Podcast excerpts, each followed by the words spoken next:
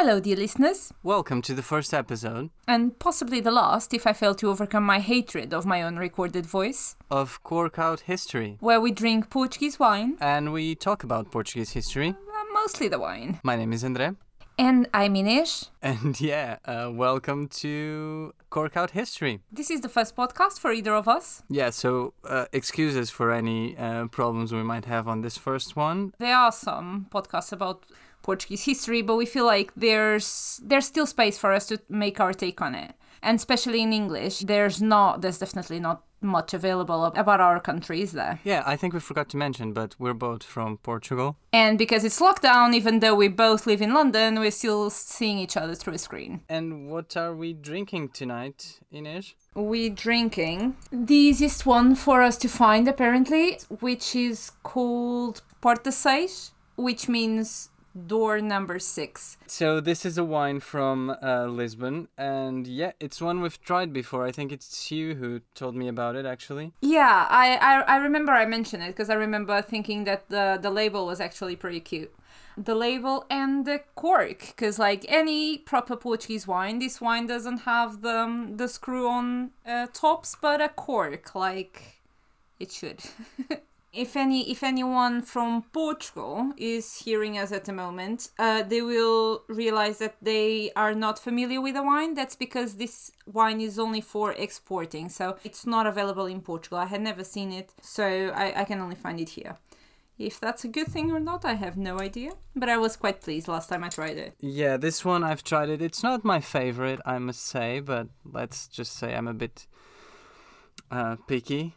Uh, and You are a bit picky. You are very, very picky. so yeah, but it it's a good one, and I think we should start with this one, especially because yeah, this is being recorded during lockdown, so the options are indeed limited at the moment. So Very limited. Yeah, yeah. So basically, we are another one of those people who during lockdown started making podcasts. Yes! Did you I, hear ho- that? I heard that. Yeah. Mm-hmm.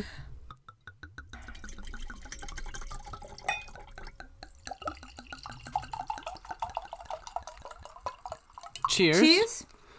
Chin chin. Chin chin. And may the first episode of Cork Out History begin.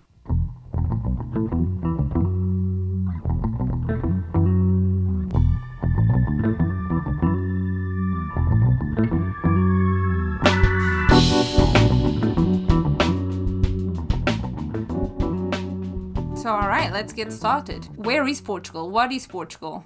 People who've never heard anything about Portugal, they might have heard about Cristiano Ronaldo. What else would you guess people have heard about? Maybe Madeira wine or Uh, port. yes, I think I believe they would call it Madeira, Madeira wine, and Madeira cake. Yeah, and uh, port wine. Yeah, definitely. And Algarve, probably. If you're in Britain, uh, it's quite it's quite famous here. So, Andre, what is our first episode about? When you first invited me, because yes, Ines was the one to, that invited me to start this podcast, it was really tough to to decide on where we uh, would start, because where's the beginning? Uh, that was the first question. How we're gonna do this? Um, so we decided that the best place to start would probably be the beginning. Which beginning? Now, now, now. Uh, follow Ines. Tell me, tell me. Guide me through it. How did we get to this beginning? Eventually, we decided that if this was to be about Portuguese history, we might as well begin with the foundation of Portugal. It's not obviously there are things before that, obviously, there are loads of things after that.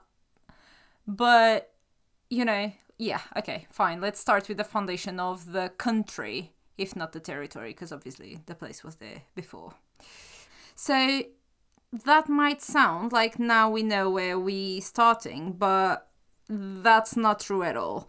When we tried to start talking about the foundation of Portugal, we realized by the time I caught myself, I was around what 700 years before the actual treaty and everything got approved. So I feel like seven centuries before is a little bit of a stretch to go. So we we've cut it a little bit at the start, but I believe we've tackled just enough for this to make as much sense as possible and as much sense as uh, we can both make of it. One thing that is important to mention straight away is that neither me nor Inês are um, uh, historians. I did study history in university, but I think we'll try to be critical of our sources and of uh, where we get the information. But this is, of course, a personal uh, view on things. It's our personal take on things, kinda. So basically, we're doing this for fun. Andre did a bachelor and master's in history. I did nothing of the sort. I studied fashion actually, so that's quite that's quite a bit of a of a stretch there. I guess I really dig history though and I listen to a lot of podcasts. And then, ta-da, here we are, trying to do our own Portuguese history podcast. And this has all to be taken with a grain of salt. One thing that I think we are both interested in is to rethink a few things that we've been told or, or, or question a bit further into. Or take a second look at some of the things that we were taught in school and how we were presented with history, which can always be revisited. And it depends, obviously, a lot on who's studying it. Right. So, uh, we were saying before, Inês, you were saying actually that uh, when trying to get to the beginning, you went a bit further back uh, and you crossed paths with things like the Visigoth occupation of the peninsula and then the Moorish occupation, right? Yeah, so basically, when I caught myself, I was uh, I was starting with the end of the Roman Empire, or not the end. Well, when the, the Roman Empire lost its um, hold in in the Iberian Peninsula, which obviously. And when was that? Around the fifth century. Don't get me started. Don't get me to go all that back, all that far back. But anyway. No, no, I don't. I don't want you to. I don't want you to. I just want to give some some dates to so that people have an idea of where we are in terms of time. I think the Roman Empire is a good reference point to ensure we all know where in time we stand. It was such a crucial, colossal period in Western history which changed the world forevermore that I think it will probably ring some bells on anyone listening to this podcast, regardless where you come from. Do you reckon this is a Western bias? It might be. I'm not sure. That's that's a good question, but I I I don't know. I I don't know. I I feel like I could read a whole list of synonyms of the word important and still not overstate how significant and far reaching in its influence the Roman Empire was. Which is exactly why we will talk about it in another season and dedicate a bunch of episodes to it at some point. Let us just say that Portugal, or to be more accurate, the territory which would become Portugal, was part of the Roman Empire until the 5th century time when the Roman Empire of the West disintegrated. And I say of the West because during the 14th century uh, AD, the Roman Empire was struggling to maintain such a vast empire that they decided to split it in half. So basically, there was the Roman Empire of the West and the East. Now, in the 5th century, the Roman Empire of the West, with, with its capital in Rome, would be overtaken by Germanic tribes led by Alaricus, king of the Visigoths. In the east, the Roman Empire would carry on for another 9 or 10 centuries with the capital in Constantinople, modern day Istanbul, and would then be most commonly known as the Byzantine Empire. There were many things leading to this collapse of the Roman Empire of the West, but the Germanic invasions were the straw that broke the camel's back. These Germanic tribes, and what we usually call the barbaric tribes, uh, barbarian, like the term itself w- was coming from like the for the Romans and for the Greeks was just like anyone not being themselves. So basically, I think it starts with the Greeks, and it's just like people, everyone who wasn't Greek, they called a barbarian. A barbarian, the word, it literally came from like bar bar, which was like oh, bar, their bar, word for yeah. gibberish. Like uh, they talk gibberish, we don't know right. what the hell they're saying and they don't talk like us. right, yeah, like barbar, like blah blah blah. I have no great, idea great what these guys say. to start a conversation. It's probably it? bullshit. Anyway, uh, let's, let's, kill, kill them. them. mm-hmm. Yeah, so I had decided not to go back. Like uh, when we started before before starting the podcast, we we were actually discussing like how far to go and not to go. And we decided okay let's not let's not talk about the barbarians at all and now here we are talking about the romans the freaking romans are not even in the script okay I know, I know, I know. But okay, let's carry on. Let's not get ourselves lost in there. Um, so from the Romans, we moved on to the yeah so then there's the what we usually call the uh, barbarian invasions with the germanic tribes which come from from outside the peninsula so from the north.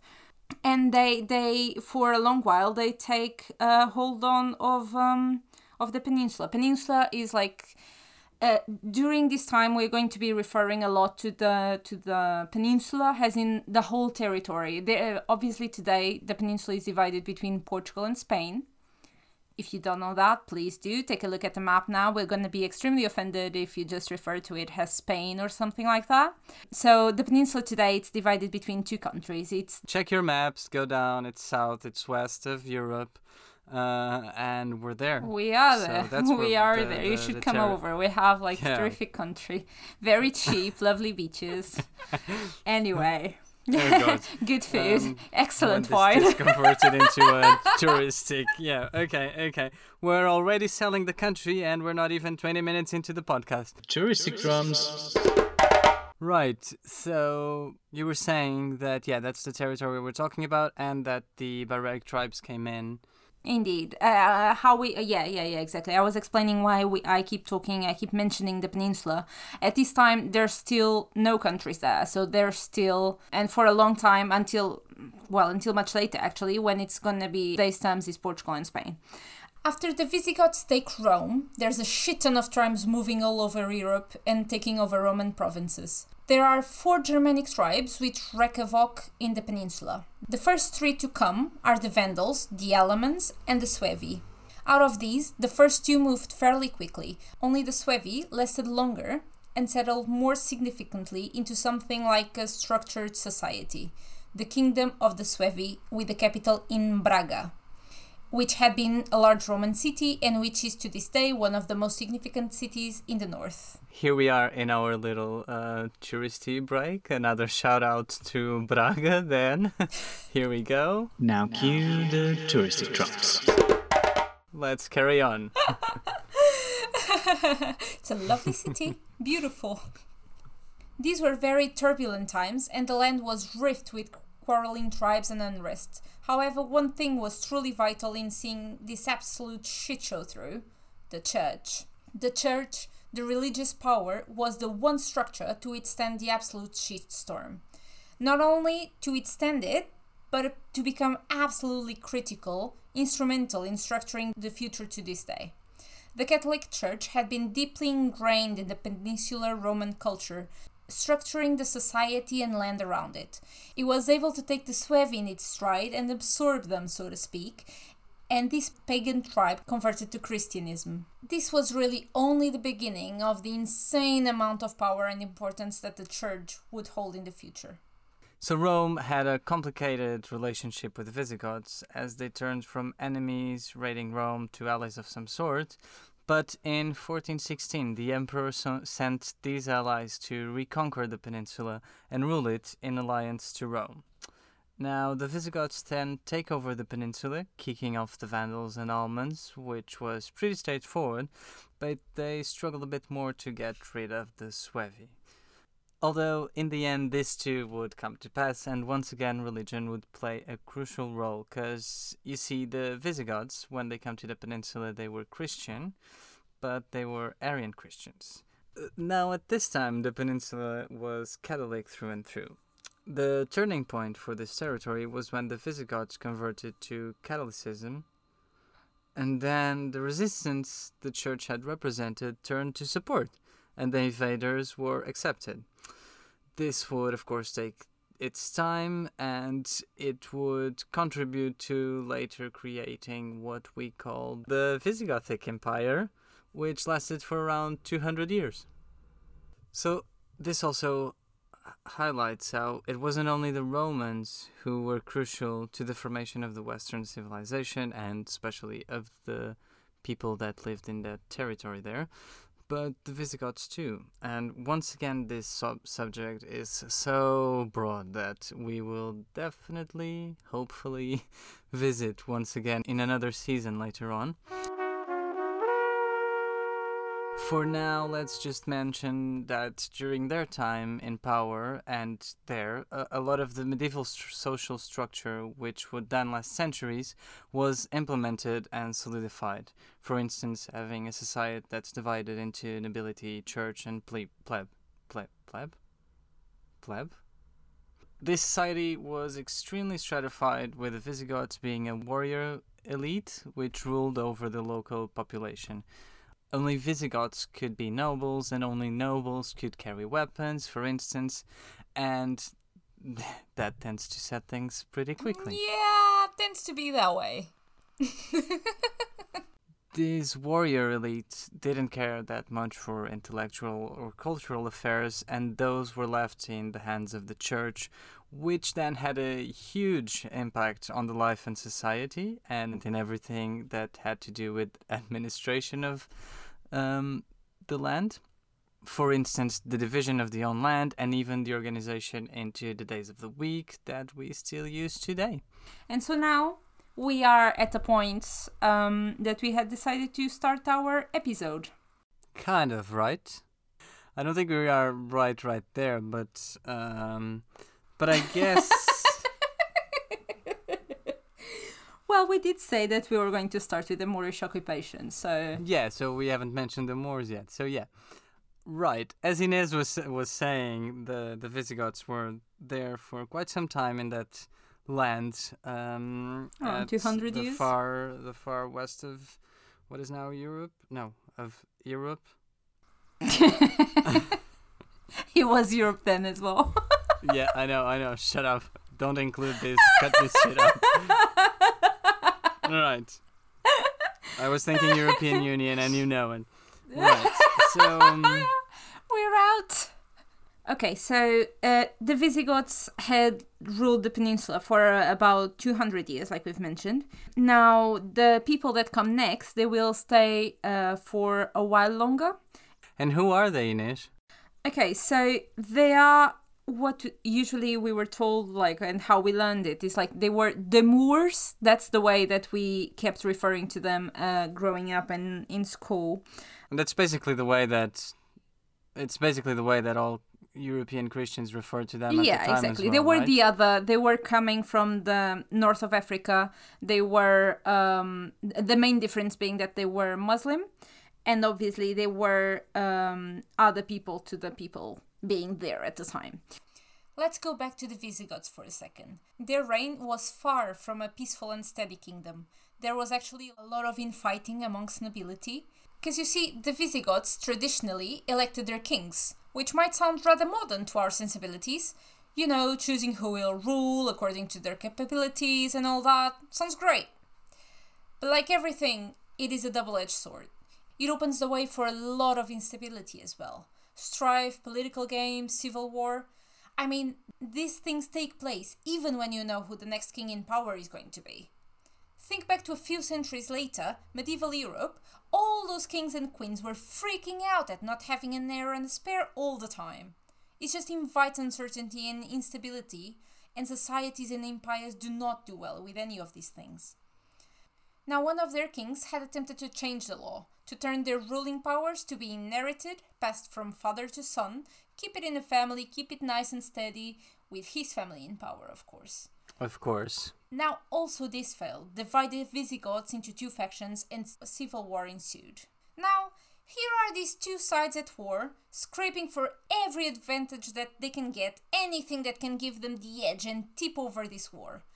And then, right there, across this short stretch of sea, in the coast of Africa, are the Moors. A whole army of Moors, which would most definitely easily overthrow that balance. Now, it's really not that surprising that one of the factions realized this and looked for an ally in the Moors right across the strait in the north of Africa and been like, hey, how about you give us a hand here? And the Moors were like, sure, we'll come over, no problem. Right, right. When the battle took place, the Visigoths turned on each other, and the Moorish victory was so overwhelming that it became obvious just how ridiculously unprepared the Visigoths were. No resistance whatsoever, and how easy it would be for the Moors to just keep going.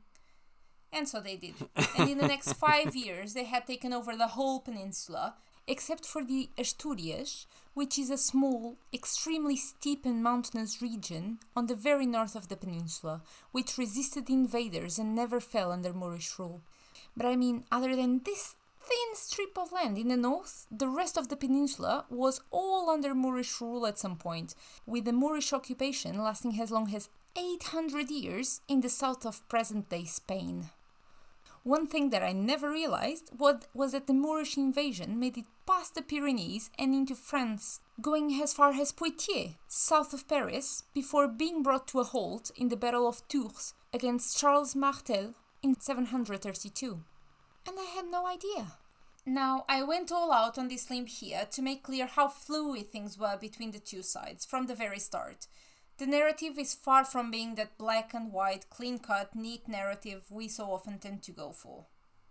Yeah, j- just just a, a curiosity. The, point where the the Moors uh, landed in the peninsula, it's it's it was in Gibraltar, so I believe it is a British territory, from what I understand, and has weird tax laws and. Uh, all that kind of stuff going on there. Uh, but anyway, it's just uh, a strait and it's um, you know between between the north of africa and the south of spain it's the shortest distance.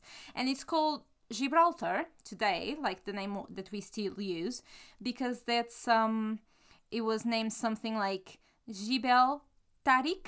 Tariq was the name of the um, of the chief of the first army that crossed the strait. So the, the first chief of the um, Moors, which came and conquered uh, the peninsula, was called Tariq. And Jibel Tariq meant Tariq's rock or Tariq's mountain, uh, where he landed. Mm-hmm. Before that, during the, the classical period, that the strait was actually called the Pillars of Hercules. Of so course. basically, it was like, yeah, yeah. So um, it was, yeah, I just it's a fun curiosity. So Gibraltar, the way we call it today, comes from Jibel Tariq. The Moor occupation of the peninsula lasted a lot longer in some areas than in others. In Portugal, the north would be occupied for around 150 years, whereas the Algarve would be occupied for 600 years.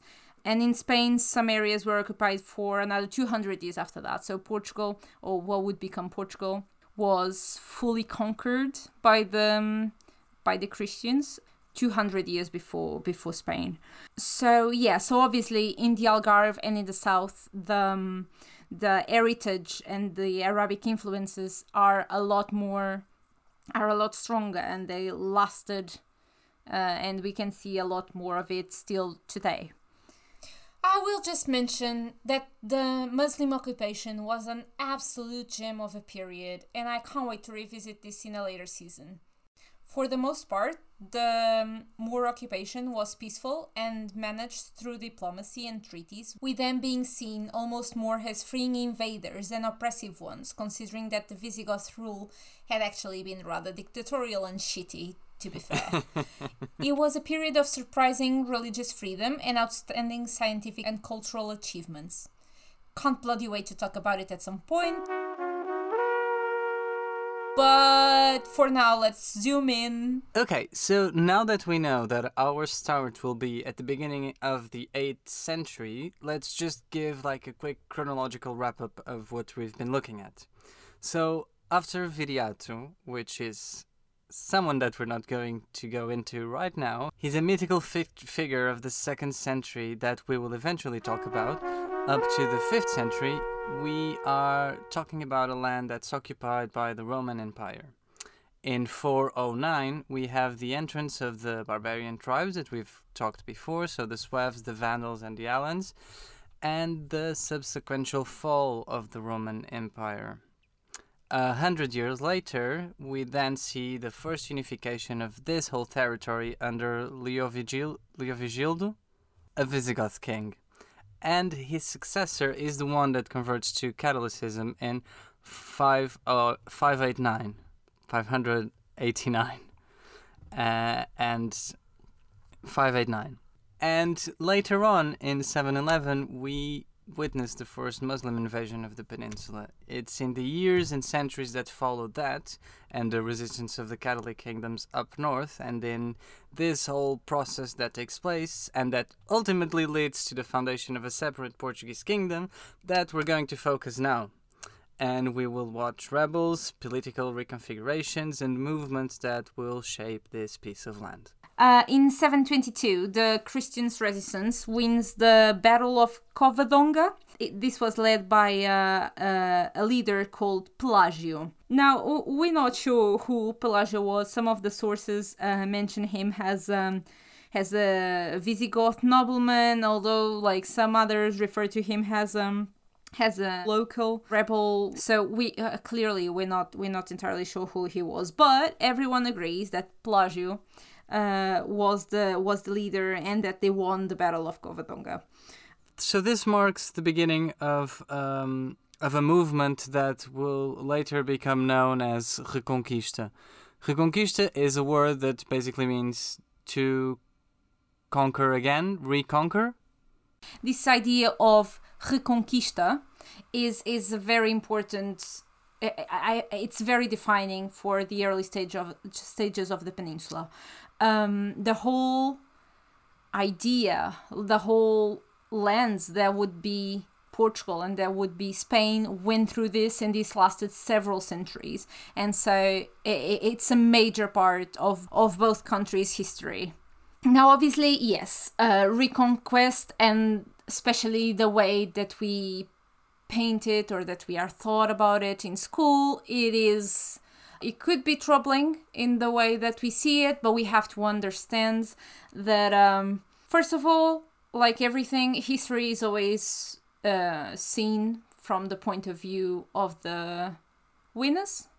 And in this case, they got the land back. they got the land back. They, didn't get the land back. The land had been under Moorish occupation for like 600 years. So it's not like getting the land back or not.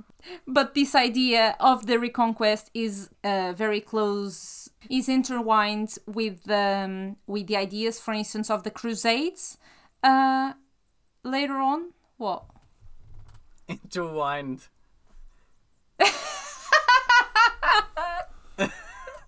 Intertwined. oh God. Oh mate. No, I would love I would love to keep this. I'm not sure if people are gonna get it though.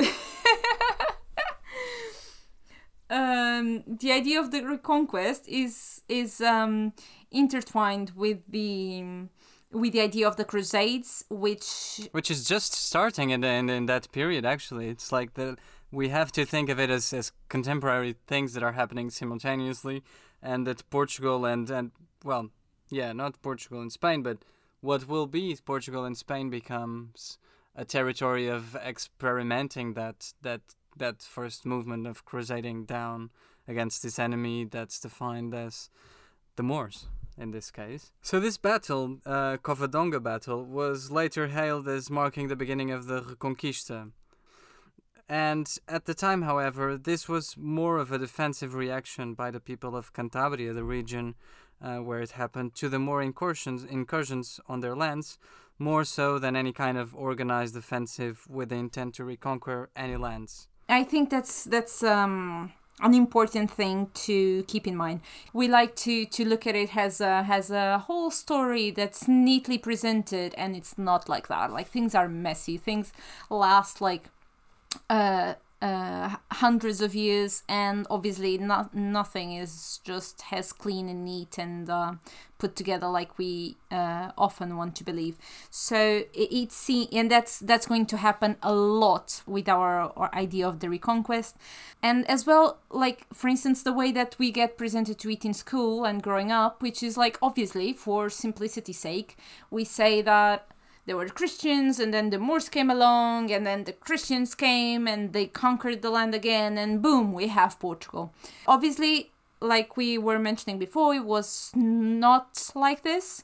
And those are just the very, very, very broad strokes. Actually, during those two first centuries of what we now look at as the Reconquest, this resistance up in the north was was more often motivated by sustenance and, and looting of the, the Moorish lands below than any kind of religious uh, belief or any kind of crusade spirit that would later develop and play a huge role in the, the conquest further south. So this Pelagio, he's seen as the chief behind the beginning of the Reconquest, and uh, he's become a, a, little bit almost of a mythical figure. Yeah, later kings will state that they're descendants from this guy to legitimize their power. Pelagio is the origin to all the um, future dynasties in the western side of the peninsula. Now I say western, that that's basically uh, what would be Portugal and central Spain, there's another line around the county of Barcelona, which comes from France, uh, the kingdom of Navarra and Aragon.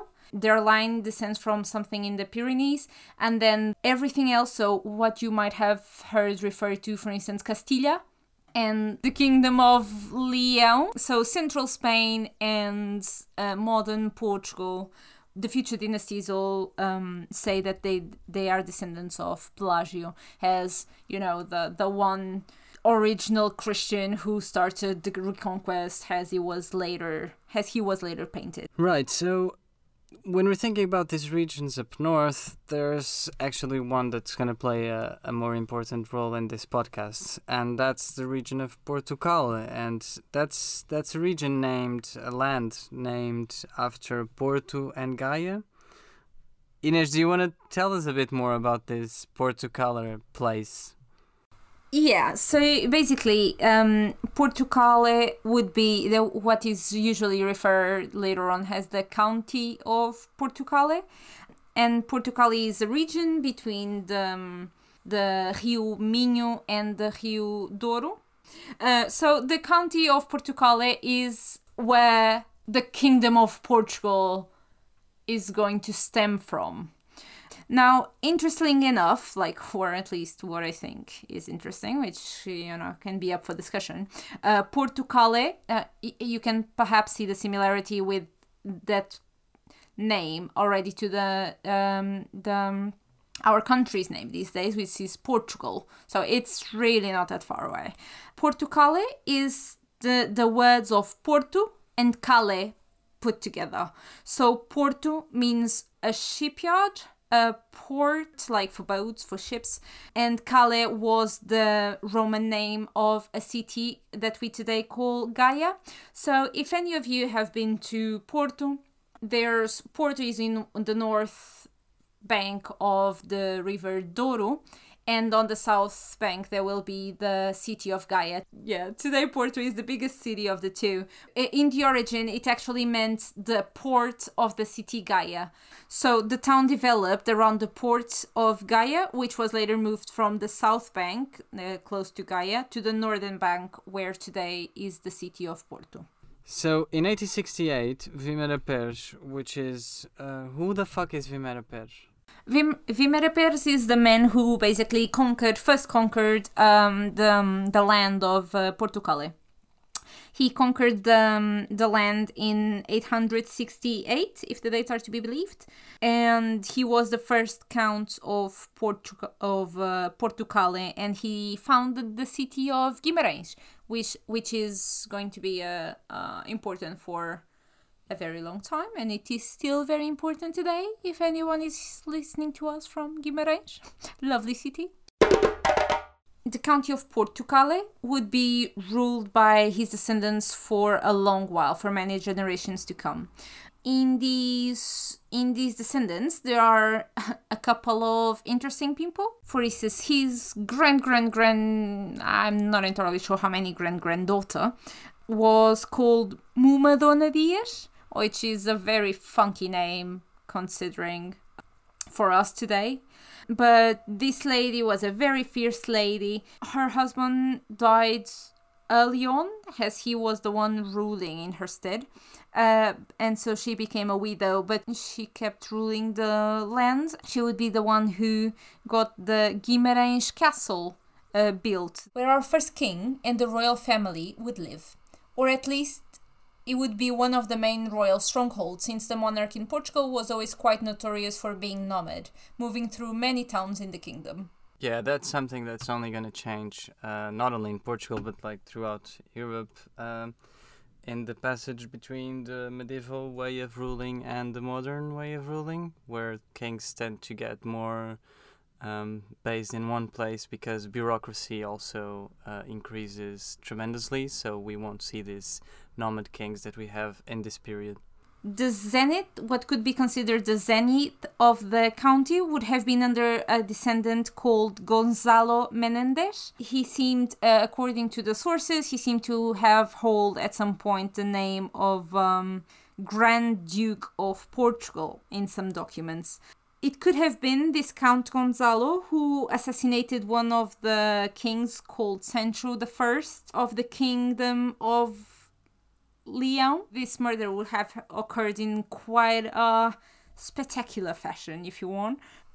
Now, I'm going to go on a bit of a tangent here, but as it turns out, this Sancho I, who was possibly assassinated by the Grand Duke, makes for quite a story.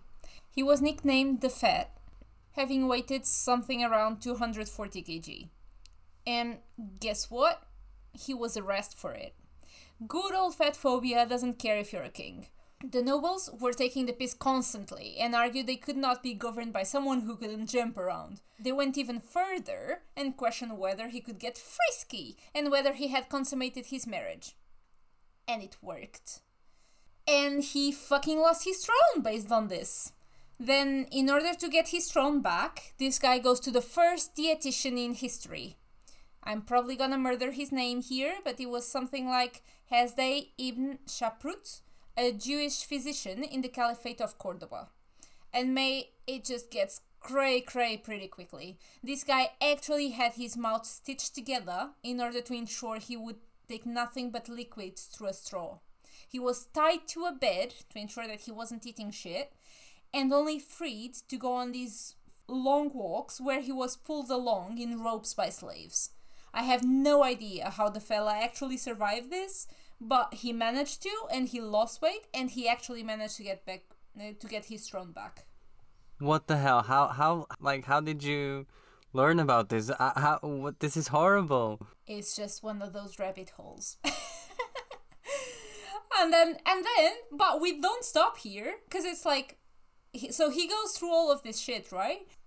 All that to six years later be killed by a poison apple of all things. Very Snow White style. Am I meant to think that this is not a jab at a fat person?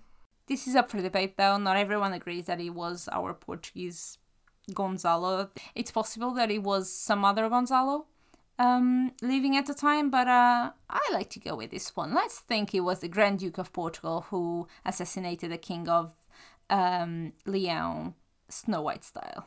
Okay, so Portugal, this county lasted until 1071, uh, when Nuno Mendes dies in the Battle of Pedroso. Who the fuck is Nuno Mendes? Nuno Mendes is the last descendant of the um, Vimara Peres and Mumadona Dias. And we are going to talk about the Battle of Pedroso um, in just a few minutes or longer if we get carried away so it's after this battle that there's a 23 year interregnum where the county of Portucale ceases to exist until it is then restored in 1094 when Afonso VI uh, gifts this county to Henry of Burgundy as a dowry of his daughter Teresa which is gonna be major to our kingdom, and so we are definitely gonna focus on that in just a little bit.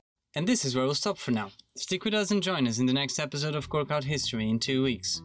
Until then, you can find us on Instagram and Facebook at Corkout History Pod and on Twitter at Corkout History, where you can reach out to us, let us know your thoughts, and discover more about the upcoming episodes. Don't forget to rate and subscribe wherever you're listening to us. Your comments are crucial so that more people can find us. Bye. Ba-ba-da-ba-da-da-da-da-da-da.